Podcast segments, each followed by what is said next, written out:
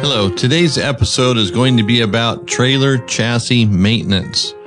There's a travel trailer, fifth wheel trailer, horse trailer, utility trailer, cargo trailer. All the principles will apply.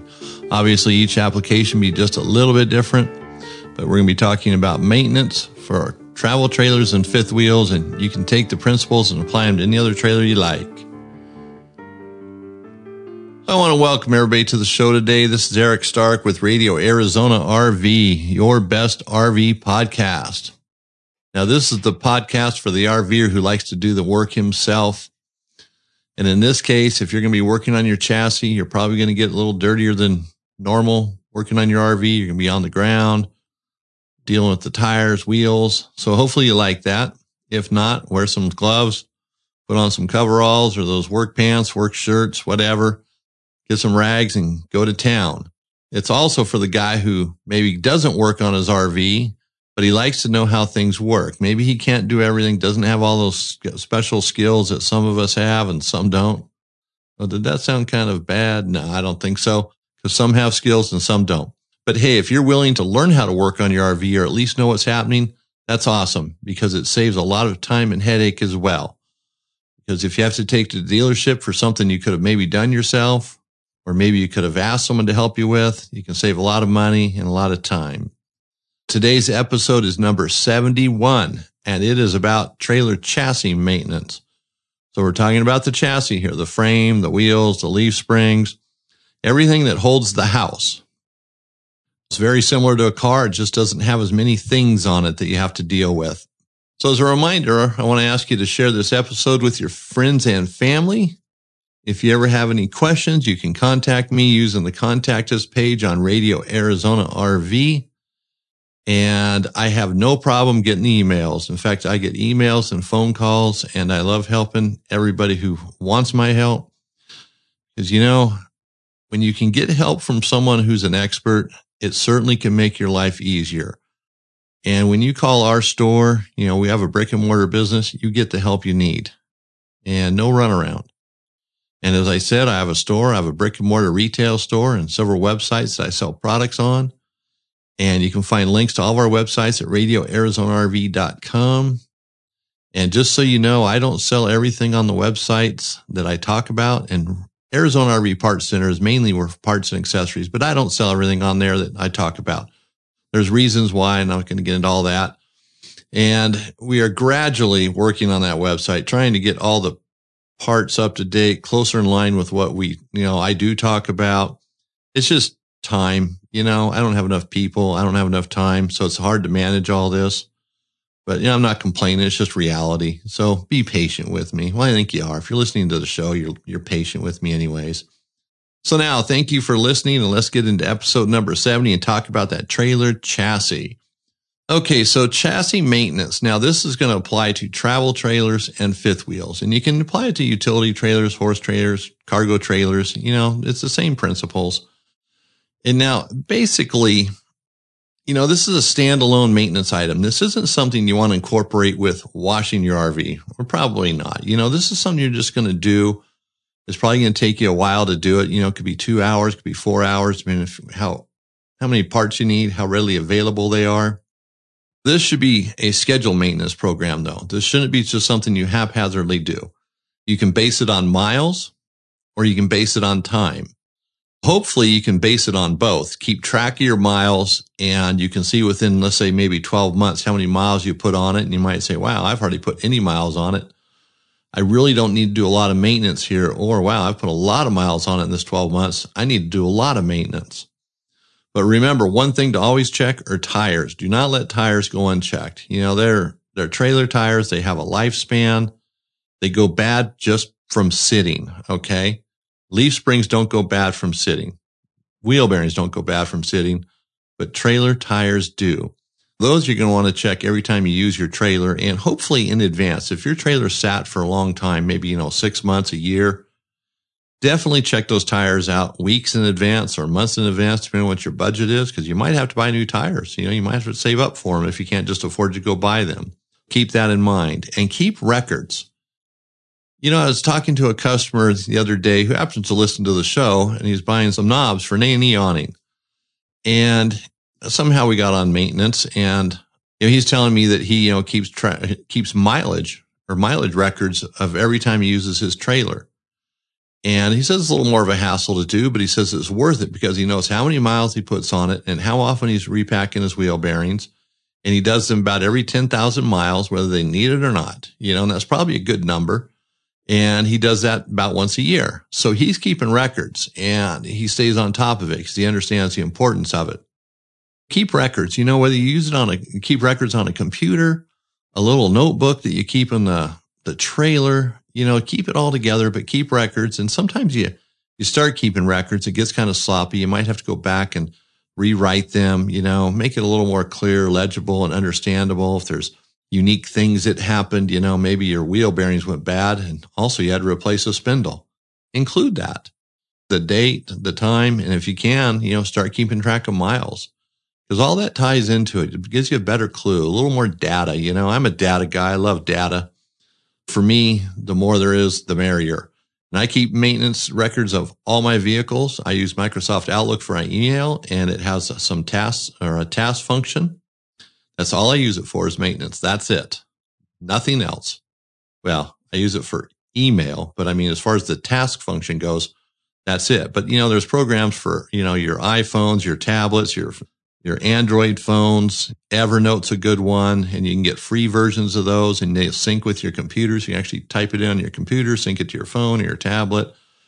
And that way you have records. You could take pictures and have all that, you know, synced with it, tracked with it, if you will.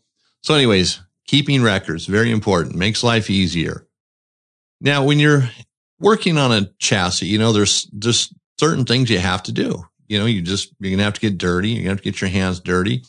You know, wearing latex gloves or light work gloves is always kind of nice because, you know, you can get things stuck in your hands, especially when you're dealing with tires. You know, it could have a piece of glass in it, a broken nail, something you just run your hand across, or next thing you got to cut.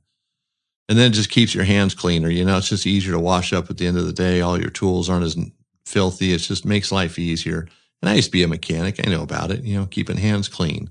This is before they had latex glove for mechanics, you know, so you had to use a, a lot of soap and water and solvent and whatever else, gasoline to keep your hands clean.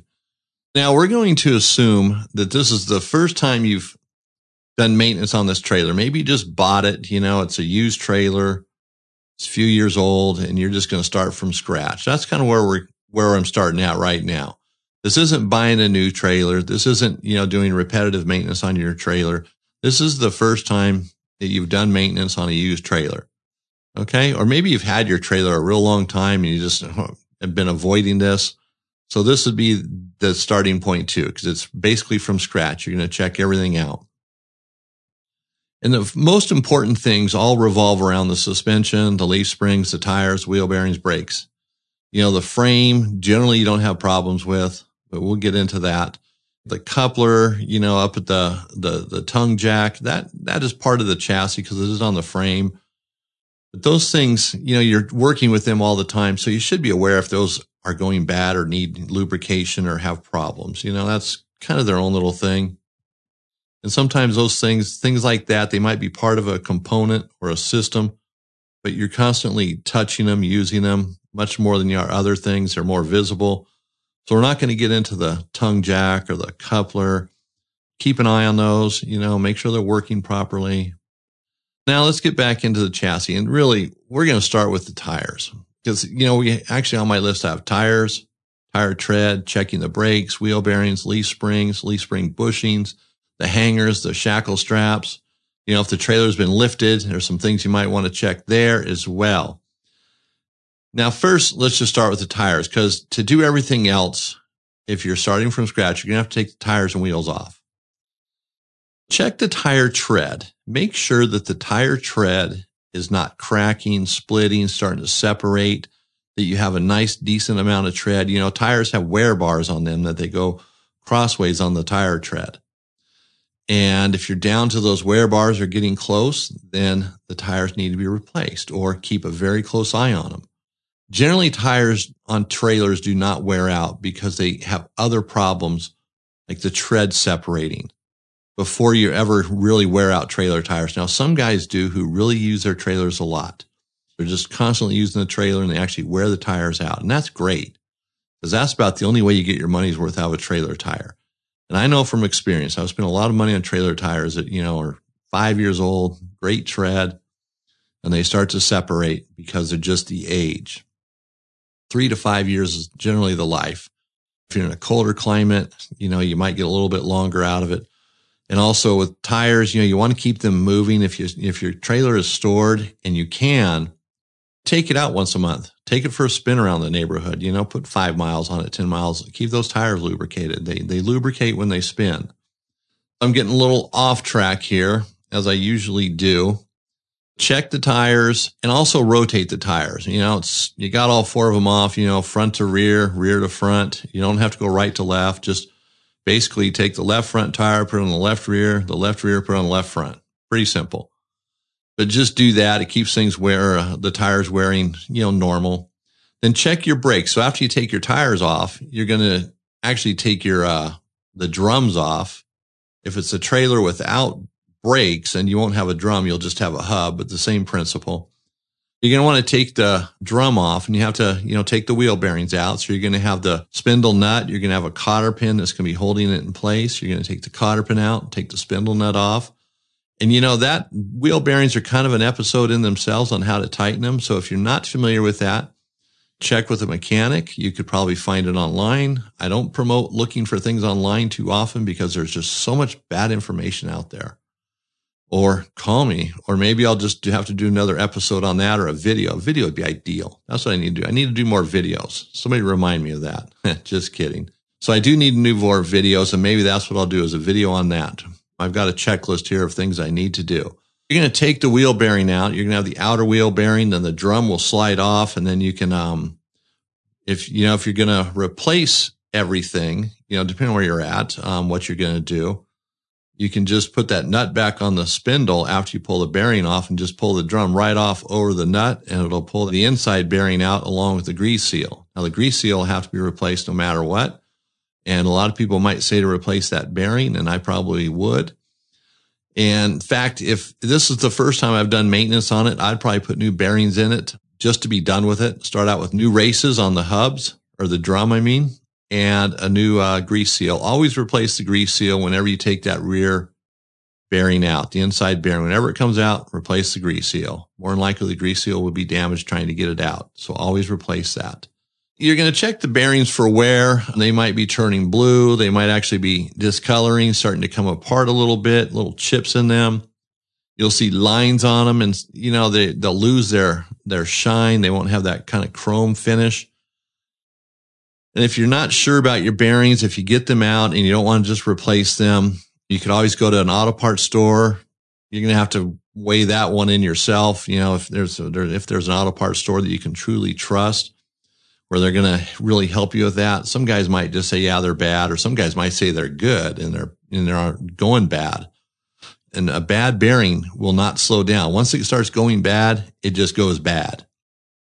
You know, you'll be driving down the road and, you know, it could be 50 miles, could be 100 miles. That bearing will just, next thing you know, the wheels are smoking and it'll weld itself to the spindle. So it can cause serious damage. And that's the most important thing you have to remember about bearings is it's not just a cheap little part, when they go bad, they can wipe out other things. They can ruin the drum. They can ruin the spindle. And I've seen it. And you know when it happens? Not when you're parked. It happens when you're out on the highway going down the road 65 miles an hour out in the middle of nowhere. And next thing you know, you're on the side of the road. You're trying to get all this apart. You're trying to get in town. You can disconnect your trailer. You got to go into town to find parts. Can you get the parts? It becomes a real ordeal. Avoid that headache In fact, I recommend carrying extra bearings, grease seals, leaf spring, shackle straps. Heck, even a drum would be nice because when a drum goes bad out on the road, you know, you could possibly find a hub to replace a drum. You wouldn't have a brake, but you know, that's better than nothing. So you might have to, you know, improvise, but having some pair, spare parts is definitely worth it, man.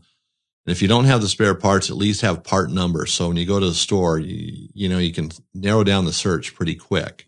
So anyway, the bearings are very important. You're going to take the bearings out of the drum, inner and outer bearing.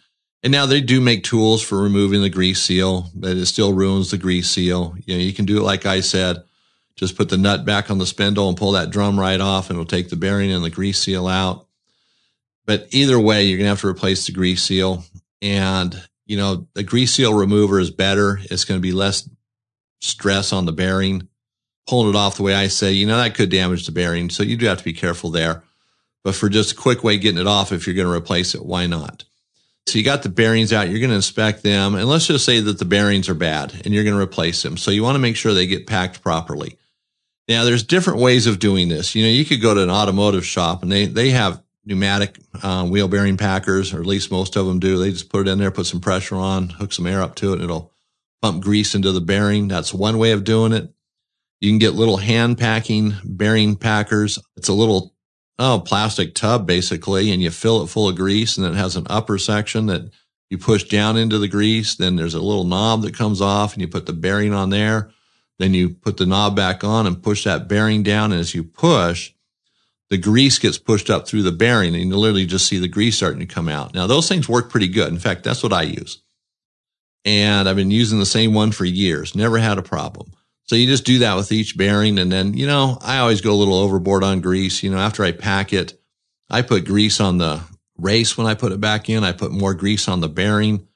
I figure a little extra grease isn't going to hurt anything. And then a, a brake drum or a hub, it has a big cavity in the center of it that can just fill up with any excess grease anyway. So it's not like the grease is going to cause any damage. You know, when you do it this way. More grease is fine. And remember, grease doesn't go bad. So if you buy grease and it sits in your garage for a year or two, you can use that same grease. Unless you're like in Arizona, it melts and turns into water. Then you, obviously you want to get rid of that stuff. So the leaf springs, you know, easy to do and having spares is the best thing to do. It's like if you have to replace them, use your spares and then go buy new ones. Or, you know, make sure you have new ones, use your spares, but you buy the new ones. Always keep the newer ones as your spares just kind of rotate them, rotate stock, if you will. And then you're going to put it all back together. And like I said, I am going to do a video on this, but you know, if you can't wait on me, just go ahead and, you know, talk to a mechanic, talk to someone you know that knows how to do this type of stuff because it's not hard putting it back together. It's really simple. In fact, it's so simple it amazes people. It's so simple that it seems like it's wrong, but it's really simple. You basically just put the bearings back in, put that grease seal on and make sure it goes on nice and straight and you can tap that in with a hammer. You know, you maybe use a two by four and four and get it started and just tap it in with a hammer. Don't bend the edges or beat it in.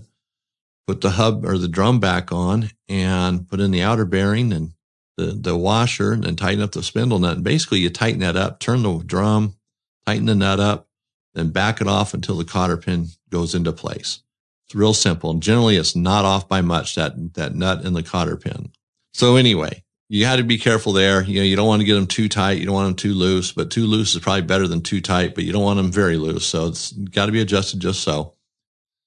Now the brakes, the brakes are, you know, they're, they're uh, brake shoes. And this day and age, you don't replace shoes. You just replace the whole backing plate. It has new brakes, new backing plate. Everything's on there. You know, it's four bolts that holds it to the axle. Real simple brake shoes used to be so expensive, it's just ridiculous. You know, you'd spend $60 on a set of brake shoes for one wheel. And nowadays you can get a backing plate for a little more than that. And all the parts are new. The springs, everything's new. And you don't have to monkey with it. You just throw it on there. Real sweet. So if the brakes are getting old and maybe you, are not sure, you might have to go look at a set of new brake shoes to compare them to the old brake shoes. I know there's tolerances but there's rivets on each brake shoe, you know, and so the thickness of the, the shoe, the closer it gets to the rivet is going to become the problem. You don't want the rivet, you know, the rivet ever coming through because that, that now will drive into the brake drum and then ruin the brake drum or possibly ruin it. You can always get it turned at a machine shop. Someone that does that, which, you know, most automotive shops, tire shops do that type of stuff, but you want to avoid that you have to look at the brake shoes and they're going to be different by brand. You know, you have to kind of eyeball it. If there's 50% less, 25%, the age of the trailer, the trailer could be 10 years old with 2000 miles on it. Those brake shoes are going to be fine. You know, it could be 20 years old with 10,000 miles on it. Those brake shoes are probably going to be fine.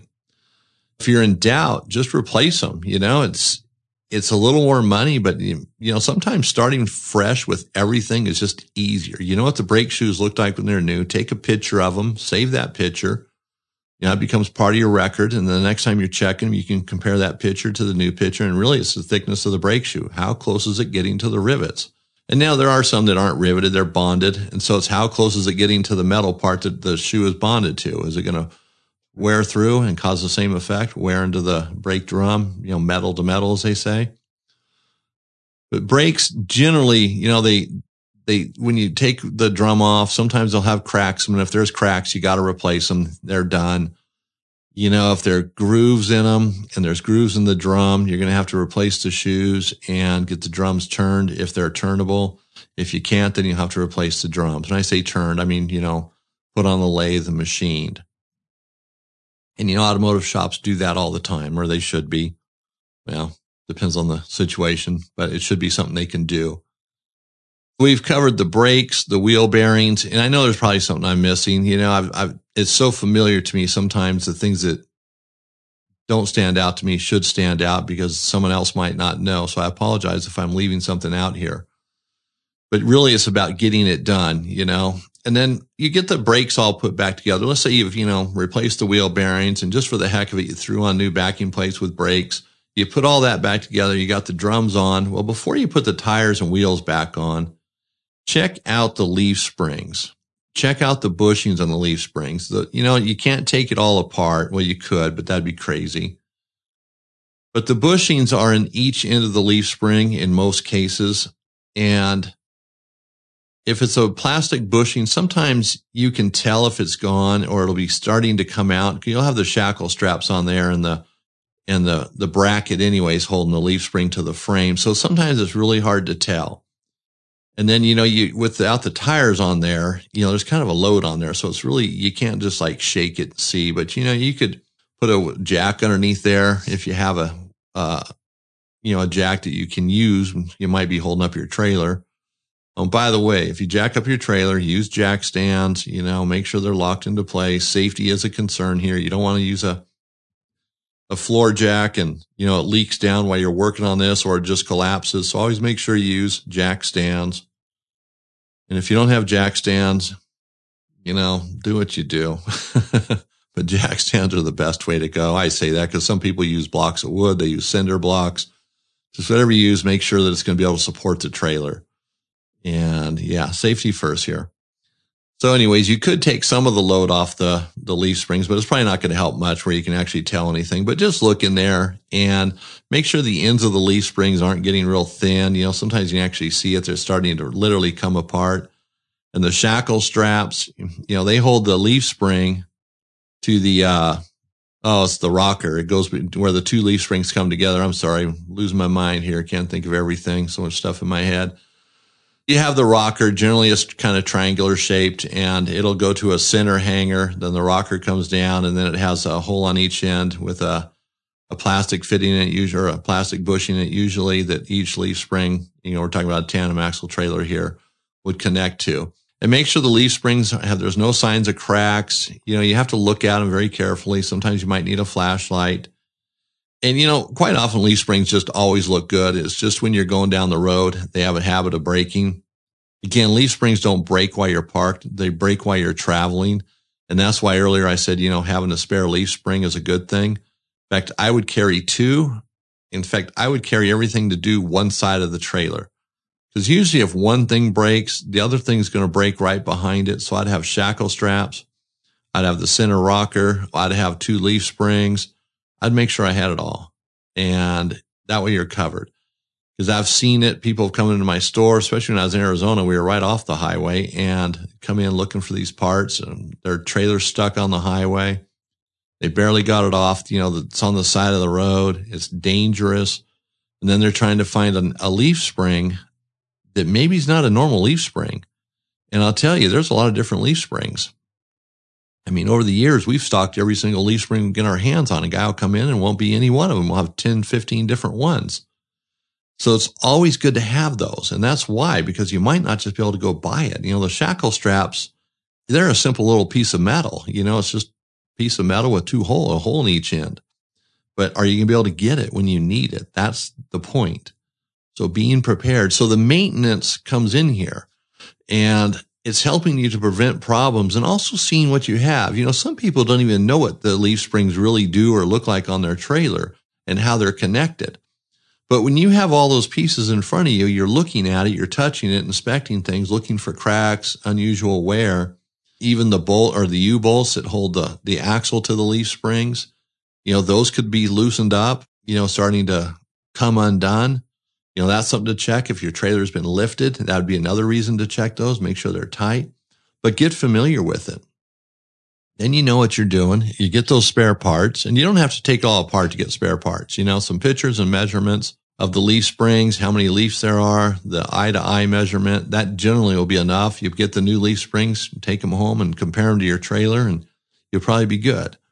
So the spare parts are important. I carry all that in my trailer. Even my utility trailer, I have spare parts, everything. I have spare spares for my spare tires. You know, you got to have two spares if you ask me. So then you're basically got this covered now. You can put your wheels back on, torque them to specs, lower the trailer down, and it should be good to go. But before you lower it down, even before you put the tires on there, I would also suggest just getting underneath the trailer. If you have a creeper, you can roll around and look at everything else. Check out the propane line. You know, generally it's going to be black pipe going from the front of the trailer to the rear to near the stove and the uh, refrigerator. Then a tee off with probably copper, sometimes rubber, sometimes more black pipe. Make sure that there's nothing odd going on there, that, you know, there's nothing wearing through the pipe.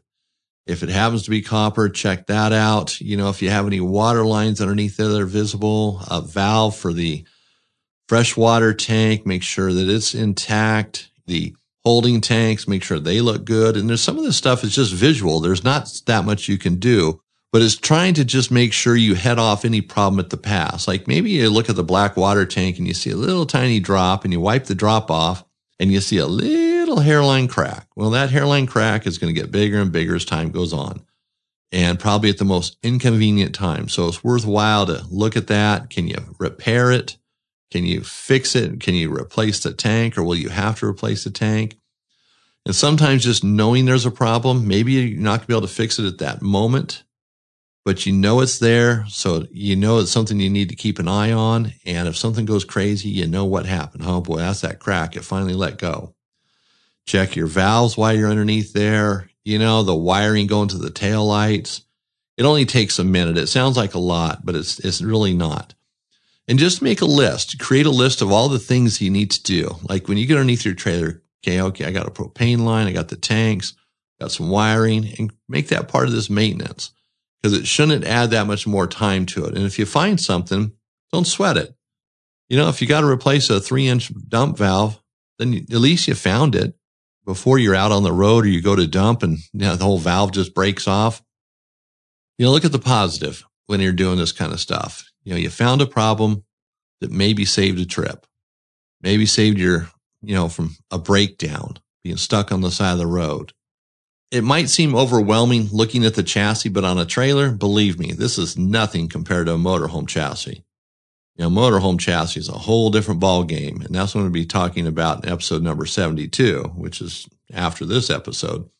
But don't sweat it. These are small things, really, on the grand scheme of things. You own an RV, you're out, you're able to get out, enjoy yourselves, and that's what matters. I mean, this is a great time of year to be traveling and don't get caught up in the old, oh, I'll put it off till, um, fall or, you know, I'll just wait until I park my RV for the storage or for the summer. You know, sometimes you can do that, but depending on the miles and the kind of roads you go on, you might want to check your, your chassis out more often. And you know, once you get the maintenance done, if you, if you do the wheel bearings, you replace them, replace the grease seal, even if you put on new brakes as well, now you're just kind of doing follow up maintenance later on because, you know, depending on the miles, if you only put 5,000 miles on it a year, you don't have to do the, the wheel bearings. You don't have to take them apart. And a lot of trailers today have Zerk fittings in the end of the axle, which you can just pump grease into it and that just packs it. So that saves a lot of time too. And so if you know where you started from, that makes it sweet. Like my trailer, actually all my trailers have the Zerk fittings in the axles and it's nice. I replaced the wheel bearings at one point in time even though the trailer was only a couple years old. I just did it. And then from then on out, I just have been pumping grease in there and I know the mileage, how many miles are on it. And that's all I've had to do because I don't put a lot of miles on it. For some guys, you might have to repack those wheel bearings physically once a year. So you have that inspection or every 10,000 miles. You know, pick a number, but 10,000 is probably a good number, safe, peace of mind. You know, you don't have to worry about it. And if you learn to do this yourself, it makes it a lot cheaper, a lot easier. Then you don't have to sweat it. You don't have to worry about it. And if you did have a problem out on the road, you know what to do. You've already had it all apart. Even if you think you caused the problem, you're still ahead of the curve because you know what it's all about. You know what a wheel bearing is. You know what a spindle is. Oh, and I didn't mention that. Check the spindle. That's what the bearing rides on. Check the spindle too to make sure it doesn't have any unusual wear marks. And generally they don't. You got good grease in there. Everything's generally fine. So I'm going to need to wrap this up. I want to thank everybody for listening. And this is episode number 71 at Radio Arizona RV. I want to ask you to check out the website, radioarizonarv.com, share it with others. And as I said, we have links to all of our other websites at the bottom of the homepage at Radio Arizona RV. So thanks again. Have a good day.